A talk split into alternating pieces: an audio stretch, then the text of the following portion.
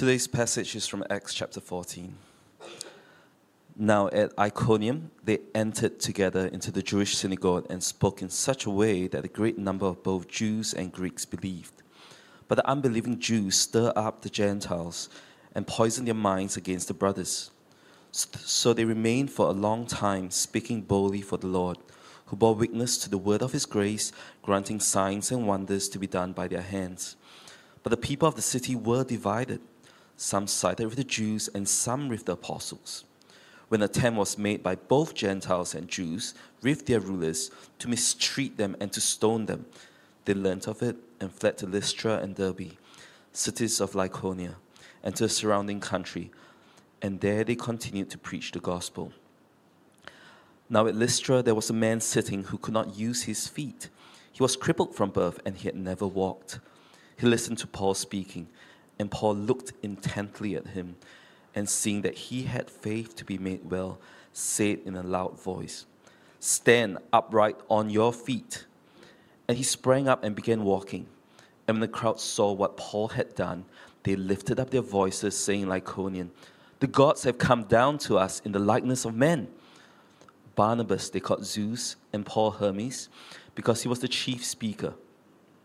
And the priests of Zeus, whose temple was at the entrance to the city, brought oxen and garlands to the gates and wanted to offer sacrifice with the crowds.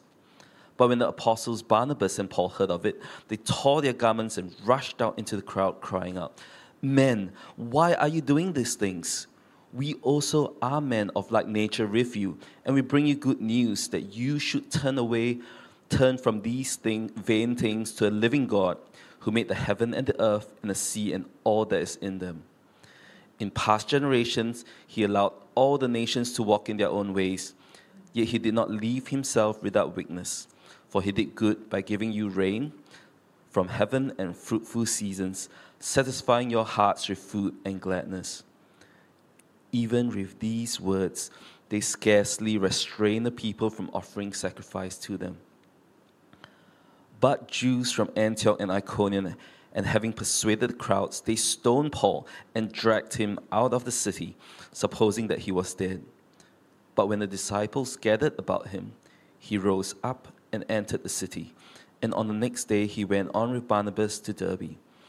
When they had preached the gospel to that city and had made many disciples, they returned to Lystra and to Iconium and to Antioch, strengthening the souls of the disciples encouraging them to continue in the faith, and saying that through many tribulations we must enter the kingdom of God. And when they had appointed elders for them in every church, with prayer and fasting, they committed them to the Lord in whom they had believed. Then they passed through Pisidia and came to uh, Pamphylia, and when they had spoken the word in Perga, they went down to Attalia, and from there they sailed to Antioch where they had commended to the grace of God for the work that they had fulfilled. And when they had arrived and gathered the church together, they declared all that God had done with them and how he had opened the door of faith to the Gentiles. And they remained no little time with the disciples. Our gracious God and Heavenly Father, we give you great thanks uh, that you have given us your word, uh, and that your word, first and foremost, is your Son that through him we can know you. Through him you have revealed yourself. Through him you have shown us what it means uh, to be human, uh, what it means uh, to live, and what it means to be saved. Uh, we thank you that in the, gospel, in the book of Acts, uh, it's, it's, it, it, we see the gospel going out, the gospel of life and salvation and forgiveness of sins, uh, that in no other name but Jesus can we be saved. And we thank you that the gospel has come down to us today. And we thank you that it will continue to go out because you are faithful and powerful uh, to draw more and more people to your Son. So today, as we uh, look into this uh, part of your scriptures, and as we look into this missionary journey, the, the gospel going out into the Gentile world, that you would encourage us and that you would challenge us in our own gospel ministry. For this we pray in Jesus' name. Amen. Now, if you've been around in SLE Church over the last uh, few months, or perhaps even a year, you would have heard us start talking about things like pathways, right? Pathways. Now, we think that it's uh, actually a very loving thing to consider how people kind of come into church and how people come to faith, and how people continue on that pathway to maturing in Christ. Uh, they're not just sort of systems that we're introducing uh, because we like systems or structures, but because we think the idea of pathways is actually really loving and really helpful for us uh, in seeing the gospel come to us and mature in us. Now, the idea of pathways, which is kind of a more newfangled term, uh, ties in or fits in with the age old idea of a journey, right, of a journey. Uh, sometimes we talk about the Christian journey or the journey of faith. Have you ever talked about uh, your, your faith like that? Uh, we all have a journey that begins, our faith journey that begins somewhere. Uh, perhaps some of us are born into a Christian family, and our journey began from where we couldn't even remember. Um, or maybe it was exposure to faith in school, uh, from friends or colleagues that you met along the way, or perhaps from something pretty random and unexpected uh, a moment of crisis where you cried out to God, or an Instagram or Facebook post, uh, or maybe even a dream. Some people kind of come through and, and, and interested in Christianity through a dream that God gives. And right now, by the fact of being at church, uh, you are, by definition, somewhere on that journey, aren't you? That you're here today. A story that has a start, that progresses, that has all sorts of challenges and complications, uh, all sorts of experiences, a journey with a direction, a goal, an end uh, that we're heading towards. Now, the book of Acts is about the journey of the gospel going out. Let me just turn on my clicker. Now, it's spelled out to us in Acts chapter 1, verse 8. So we go back to the book of Acts, we see that the book of Acts is about a journey, right? But you will receive power. This is Jesus speaking to the disciples. Uh, when the Holy Spirit has come upon you, and you will be my witnesses in Jerusalem, in all Judea and Samaria and to the end of the earth. Right? It's the journey of the gospel, right, going out. You see that, right? From Jerusalem, and the red, red dot there, or the red shaded bits, and it spreads out, isn't it? Uh, to uh, in Acts 1 to 7, and then Judea and Samaria, Acts 8 to 12. And as we heard last week, the gospel of salvation goes to the Gentiles, the non Jews, and out into the ends of the earth as we keep on going in the book of Acts. Now, we'll talk about this more in, in a moment. But there's another journey that we also see, right, which is the journey, in a sense, of the gospel minister and those who are ministered to. Right? The gospel minister has a journey, and those who are ministered to has a journey as well. You see, in this gospel mission that we'll see in this passage, uh, there is a, a ministry journey or pathway that we can notice patterns, things that are common, right, to all of gospel ministry and to being ministered to. So let's get into point two. Right, gospel to the ends of the earth. In Acts 13 to 14, last week in this week's passage, we read about the first, in a way, overseas mission. Um, uh, you, can see there, it actually literally goes uh, over the sea um, at the beginning of chapter 13. So don't worry about the details there. I'm going to zoom in on the red bits in a second, okay? But this is to give you an idea. This is a real part of the world, right? This is the Middle East into uh, Asia Minor back in the time and into Europe. Uh, at the beginning of chapter 13, if you just flip back in your Bibles very quickly to uh, chapter 13, we see Paul and Barnabas who are set apart, right, and sent out, right, which literally in the Greek is apostles, right, the, the sent ones, on mission by the Holy Spirit to preach the gospel. And so we see in Acts 13, this is what happened, right? They began at Syrian Antioch on the right there, right, in the west, sorry, in the east, right, that, that Antioch that's in the east. They sailed to Cyprus then on to Pamphylia, Pisidian Antioch, uh, and then at the end of the chapter, in chapter 13, they arrived at Iconium. Right, have a look in your chapter 13. They began Syrian Antioch, end up in Iconium. And this week in chapter 14, we find them in Iconium. Um, there's a lag on this, isn't there? Okay, that's good. Um, the missionary journey continues from Iconium, as you see in this chapter. They go to Lystra and then finally to Derbe, uh, after which they turn around. They turn around. Okay, um, and they go back through. Uh, you see there, they go through, what's that, Lystra um, and Pisidian Antioch, out back through Perga, across the sea to Syrian Antioch from where they started. Right, the first missionary journey begins and ends, chapter 13 and 14. Best guess, is that this journey took about a year. Uh, Paul and Barnabas, who had been sent out, returned home, right, to give their missionary report, their mission spot, so to speak, uh, to the church that had sent them. Now, what might read simply as a travel diary of two men is in fact so much more than that. Because this will be the first of so many journeys of Paul and many others in the years and the decades and the centuries that followed. The gospel has journeyed on through space and time. Right? The gospel has truly gone to the ends of the earth. Right? The impact of the gospel going out is impacting us right here and right now. God has kept his promise that through Paul and Barnabas and his people, salvation will be brought to the ends of the earth. And so, the first question I want to ask us is how did the gospel come to you? Well, let's personalize this because it is personal, isn't it? How did the gospel come to you? Now, it wouldn't be a bad thing to trace backwards just in your own life, to spend some time reminiscing about how the gospel came to you in your life. It wouldn't be a bad thing to learn some church history as well. Uh, now, I really hated history when I studied it in high school. It seemed so boring. Uh, such irrelevant facts that I just didn't care to know about, right? Who hates history in school? Yeah, right? Amen, sisters. But you see, when I got to Bible college and I was forced to learn church history, I actually thought, wow, actually, I, I, I kind of still kind of hated history, let's be honest. But I really enjoyed learning about how the gospel came to progress from the first century through the years across the globe, arriving to me and to you. How the gospel came to Brisbane, Australia, or to wherever part of the world you first heard the gospel. Right? How the gospel that was preached to just a few people in Jerusalem 2,000 years ago came to be preached to millions upon millions, to billions all around the world across the last 2,000 years. Now, I think that's history that's worth knowing because I think it grows our appreciation for how great God is. It grows our praise and worship and awe of God. Our praise for the Holy Spirit who sent out Paul and Barnabas and who has sent out millions more with the life giving message of the gospel of Jesus Christ. Now, the journey of the gospel through history is an awe inspiring and God glorifying story. Now, each person also has a story, isn't it? Each person that comes to faith also has our own story, our, our, our own unique journey, because we are all special like that.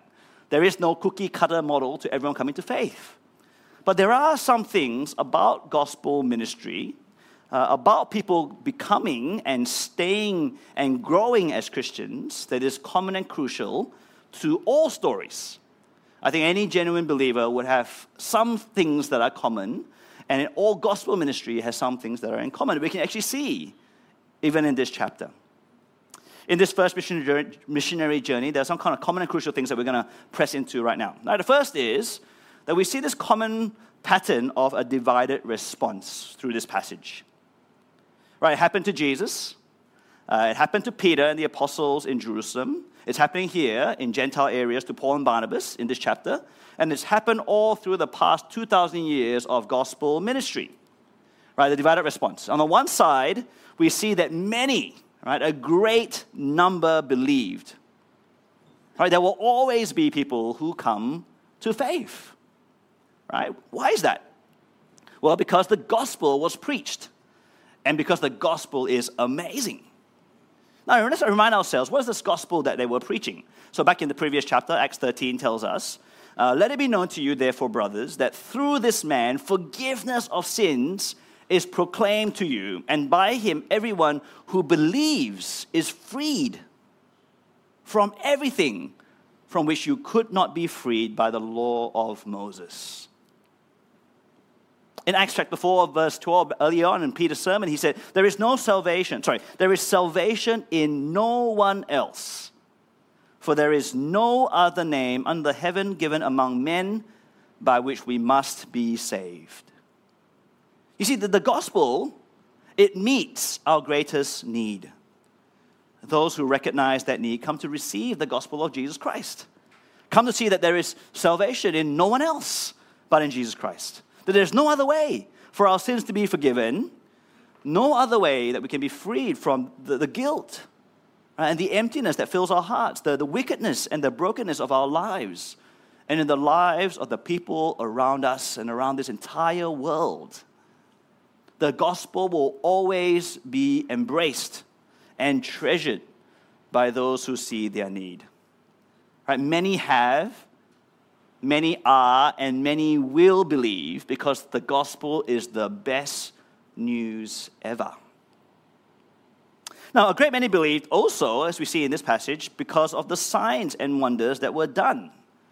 Right back, uh, signs and wonders were hugely important right back in the New Testament times when it was written. Right, they were evidence of the breaking in of the kingdom of God. Right, it's really important to understand signs and wonders in the Bible. Right, all through the Gospels, we see Jesus perform many signs and wonders to show that he is the Son of God, that the kingdom of God is breaking in. And so, signs and wonders throughout Jesus' three years of ministry. Here in Acts, we see the same thing that signs and wonders are associated with the kingdom of God coming in. Right, the apostles uh, at the beginning of this uh, of the book um, in Jerusalem. I think of the setting there in Acts two to six. You can read all about it. Peter and Philip in Samaria. You can read all about it in Acts chapter eight and nine. Paul and Barnabas here in Acts 14 Paul in Macedonia in Acts 20, and then finally in Malta. Now, all these names might not mean much to you, but have a look at the map. Right? It corresponds, isn't it? Right, to the gospel going out. Jesus comes, signs and wonders. Kingdom of God has arrived. The apostles received the Holy Spirit in Jerusalem, signs and wonders, right? Many of them, right, in chapters 2 to 6. Why? To, to attest to the kingdom coming. Signs and wonders when they go to Judea and Samaria. But as we get out, right, to um, where we are now, right, uh, Lystra, Derbe, and so on, Asia Minor, there's a couple, a few signs. Then it's just one when you get out to Macedonia, and then one when you get out to Malta. And then the rest of the New Testament, there's just no mention, really, of believers, disciples, missionaries, gospel preachers having to perform signs and wonders. Instead, in every chapter of Acts, in every chapter of the New Testament, it's all about preaching the gospel, proclaiming Christ, teaching the word of God. Right? That is what we are on about. That's the pattern of ministry. Signs and wonders were special when the kingdom of God arrived. But now, what is common, what is the pattern, what is the power, is the preaching of the gospel without the need for signs.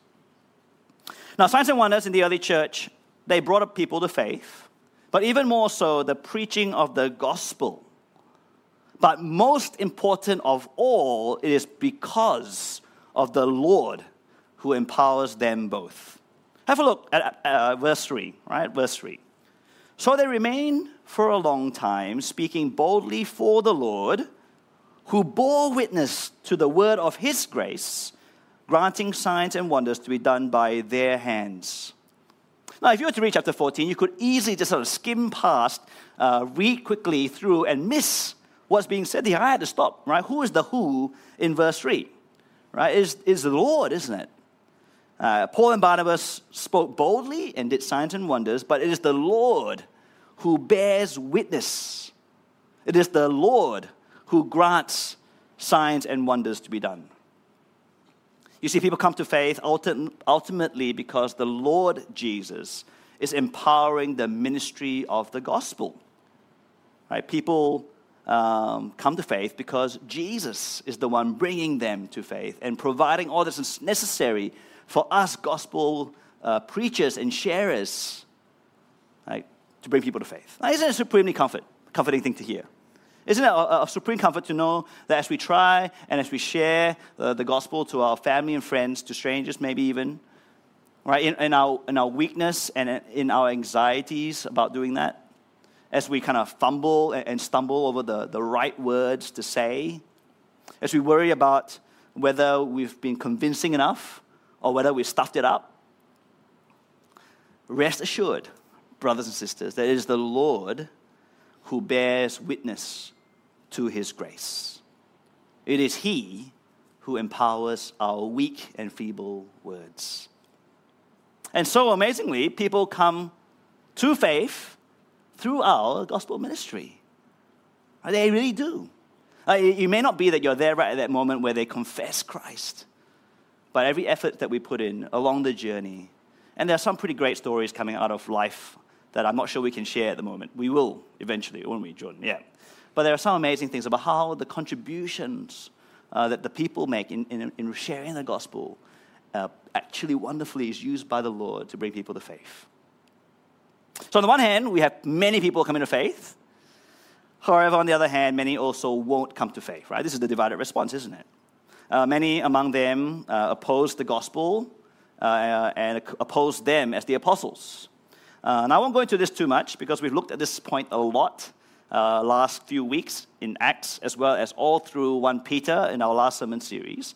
I encourage you to listen, especially to last week's sermon, to see the constant pattern of rejection and opposition. Um, I want you to notice again that the opposition in Acts 14 had a role uh, of, of, um, of spreading the gospel. Right? Every time there was, uh, there was opposition and persecution in the early church, the gospel kept going out.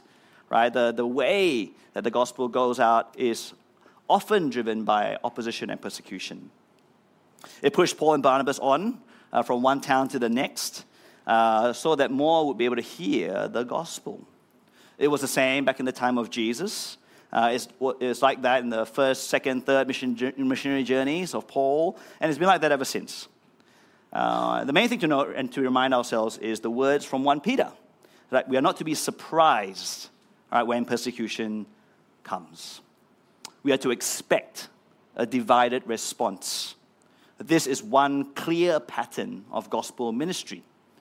Yes, the rejection is real and it sucks, but you know what? Equally as real is that many will come to faith. Because the gospel is great and Jesus saves. So press on.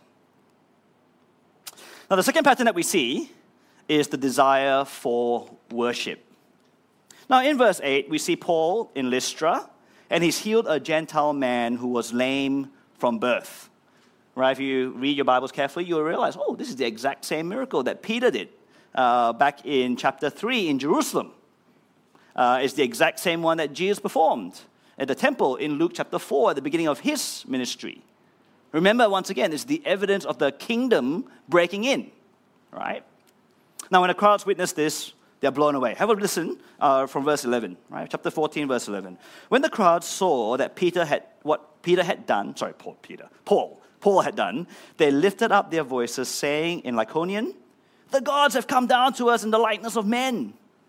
Barnabas they called Zeus, and Paul Hermes, because he was the chief speaker. And the priest of Zeus, whose temple was at the entrance to the city, brought oxen and garlands to the gates and wanted to offer sacrifice with the crowds. Do you get a strong sense that these people were desperate, right? Were dying to worship. Uh, they have all these Greek gods that they were worshiping. Now they see these two fellows and, and they, they do something amazing. They want to worship, right? They, they were bursting. Right? Kind of like a balloon that's bursting with water to be when you prick it, wanting to gush out. It's kind of like that, right? Just this worship seems to want to gush out of these people. Um, they see something miraculous. They see something that's kind of divine and of God. And suddenly, right, they're running back to their temples, grabbing all the worship paraphernalia and coming out, right, wanting to sacrifice and, and do all their worship stuff with Paul and Barnabas. Right? There's this miracle, this healing is like a pinprick to the balloon full of worship that just wants to pour out. Now, I think, no, I, I believe, and I'm certain that we're all like that. Right? Not just these, these, these people worshiping their Greek gods. I think we're all like that. Right? We're all bursting right, to worship. Right? We're all created for worship. You see, for all of human history, in every nation, in every tribe, uh, uh, across every people group, in every culture, there is worship.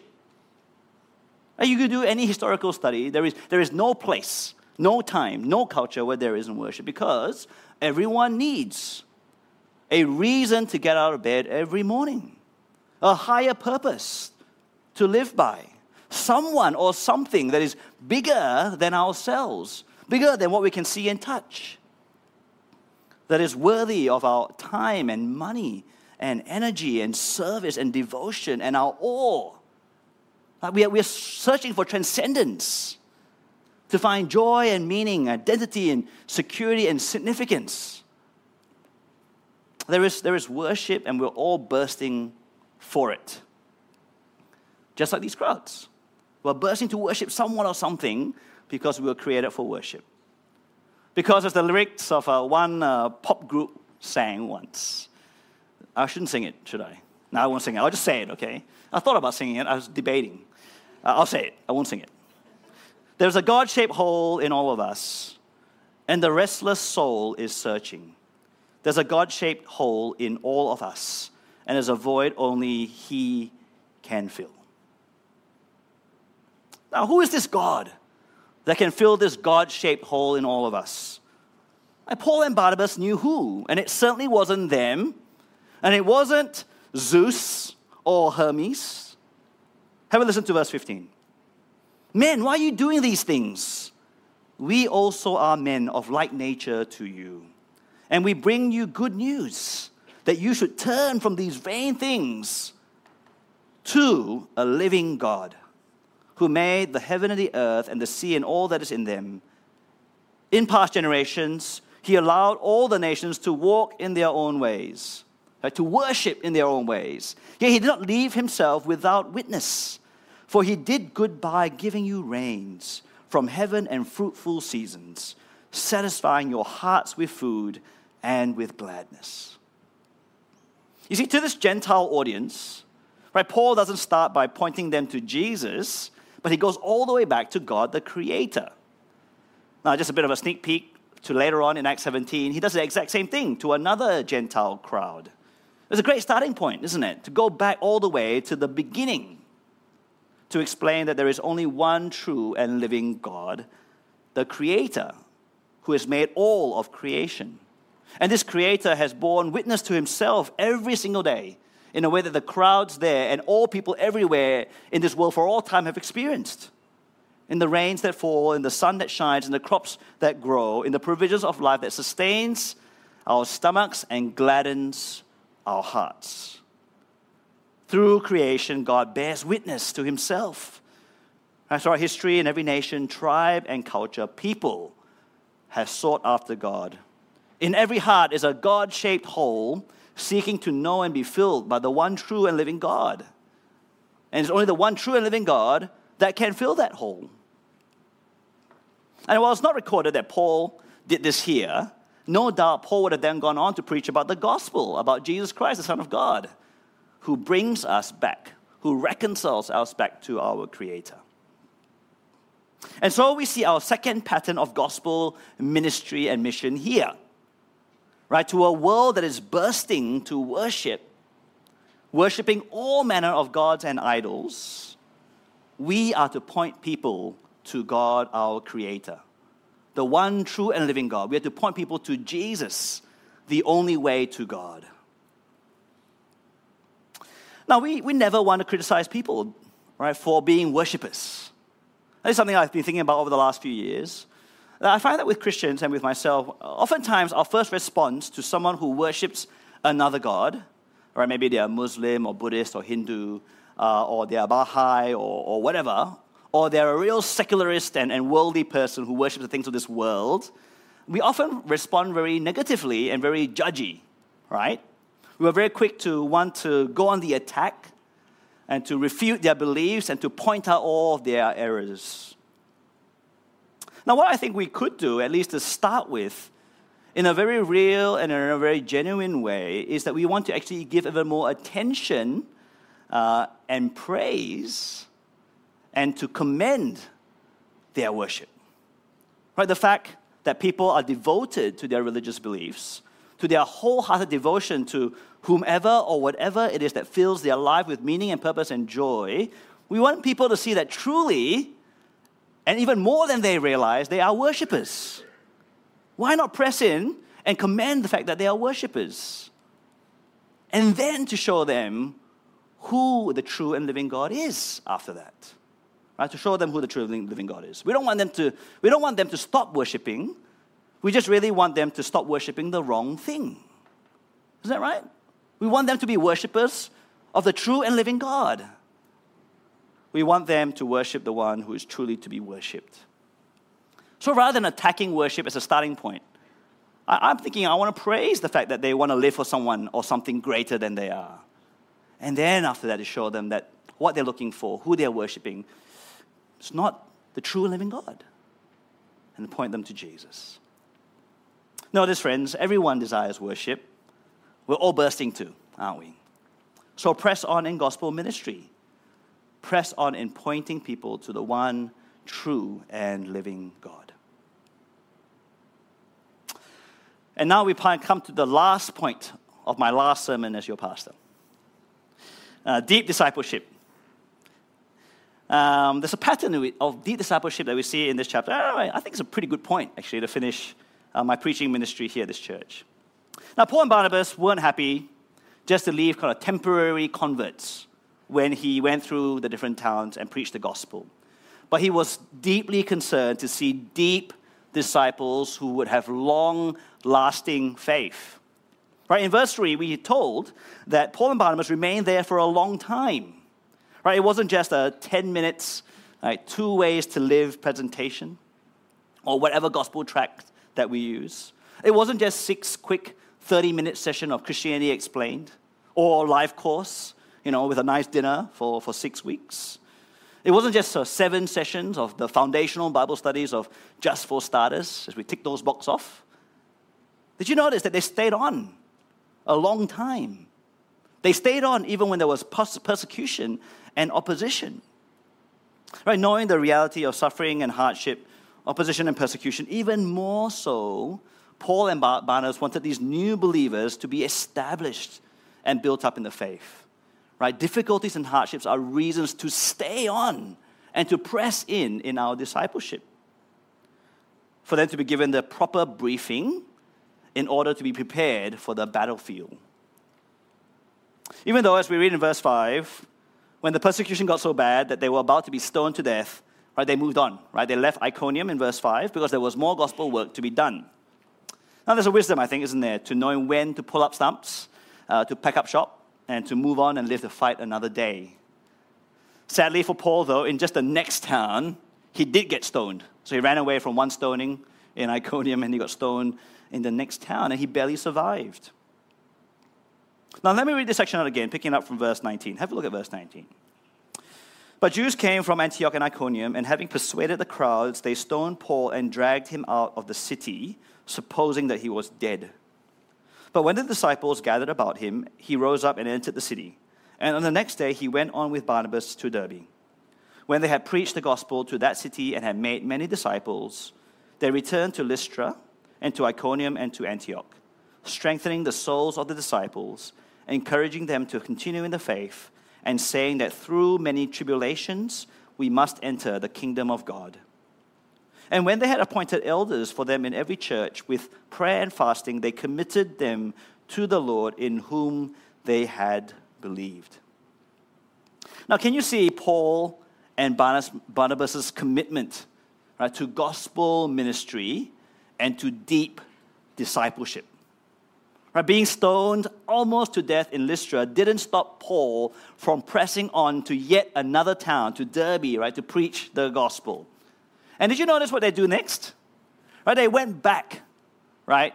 They went back to Lystra, uh, the very place that Paul just got stoned, back through Iconium, where they were both almost stoned, and through Antioch, where they were driven out at the end of chapter 13. Now, why did they go back? We're told to strengthen the souls of the disciples, to encourage them to continue in the faith, to grow deep disciples who would stand the test of time and trials and make it to the very end. They went back to plant churches. Right? That's what it means for them to appoint elders right, over the believers. It's about planting new churches. In my uh, CSB version of the Bible, the heading for this section is planting churches. I'm like, cool, right? That's what I'm doing. Um, this is a good way to finish the sermon, right? But that's what they're doing, right? They're appointing elders because that's how you plant new churches churches with shepherds who will care for the flock, teaching them the word of God, growing them in maturity and service and gospel mission. And they prayed, committing them all to the Lord. Prayerful dependence on God is absolutely crucial because at the end of the day, we stand only by God's grace. We are strengthened only by God's grace. And only by God's grace do we, are we led home into the eternal kingdom. Now, surely this is a pattern of ministry that we all ought to aspire to. a commitment to deep discipleship. Now, whether it's as shepherds or as sheep, we're to be concerned not just to see people become shallow converts who say the sinner's prayer that one time, who did the course that one time, but to see believers grow deep as disciples. Now, this is what SLE Church has always tried to be on about. Uh, before we ever knew about or talked about pathways and ecosystems, uh, SLE Church was always uh, preaching the gospel, striving to see every believer mature in the faith, becoming deep disciples who can stand the test of time and trials right here in Brisbane and also wherever it is that people leave from SLE Church to go to, interstate overseas. Now, our efforts over the past couple of years to make changes uh, to our structures and to our pathways is really and only, right, really and only to help us be better at growing the gospel and growing disciples right, to better help us to worship God and to love one another. Right? Pathways, ecosystems, structures, whatever it is, they're, they're nothing unless there are tools for us to be able to worship God more and to grow as disciples who love each other and serve and, and are on mission to see the world reached for Christ. Our efforts to plant a church, same thing. Right, to have a church in the centenary area that will grow the gospel, to see people come to faith in Jesus and grow deep as his disciples. But we can't stop there. We can't stop there. The work isn't done, far from it. Why? Because the journey of the gospel continues on. The story of God's salvation to the ends of the earth carries on. There are millions, billions who are not yet saved. And so we must be Every single one of us, an active, participating, and committed part of that story of God's gospel going out. Each one of us individually, each one of our churches, SLE, CEC, whatever it is, the journey of faith must also continue for every single one of us. We must press on in growing deep as disciples. Uh, in our, in our church, we talk about purpose areas connect, grow, serve, reach, worship, purpose areas, pathways, whatever systems or structures or jargons we want to use, let us be clear right, what the goal is. We want to become deeper, truer, more faithful disciples of Jesus. And we must, I think, also press on in planting more churches. Now, as the gospel goes out, as people come to faith, and they will, remember? Because God is the one, Jesus is the one bearing witness to his grace. They need to belong to churches that will help them grow to become deep disciples.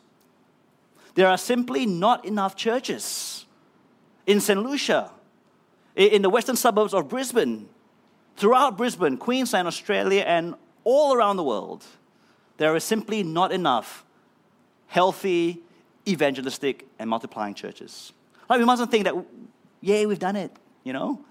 You know, good news, those 50 people are leaving, we're starting a new church we mustn't think we've done it just because CEC has begun. And we mustn't stop there.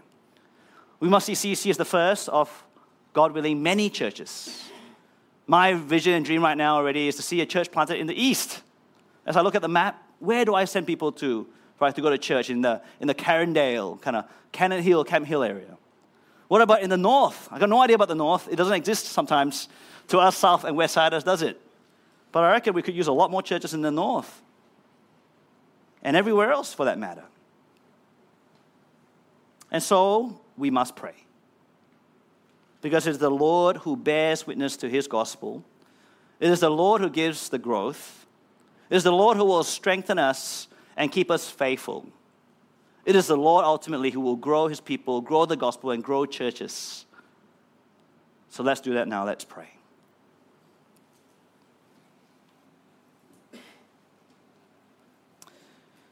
Our gracious God, Heavenly Father, we give you praise, for we have seen you fulfill your promise of the gospel going to the ends of the earth. We give you thanks for the work of Jesus in bearing witness to his work, ensuring that many will come to hear and believe. We pray for the gospel to keep going out through each and every one of us individually and through our churches wherever we are. SLE, CEC, or, or any other churches we might be in the future. We pray for our own journey of faith. We pray for our gospel ministry, for our efforts to grow disciples. We pray for more churches to be planted.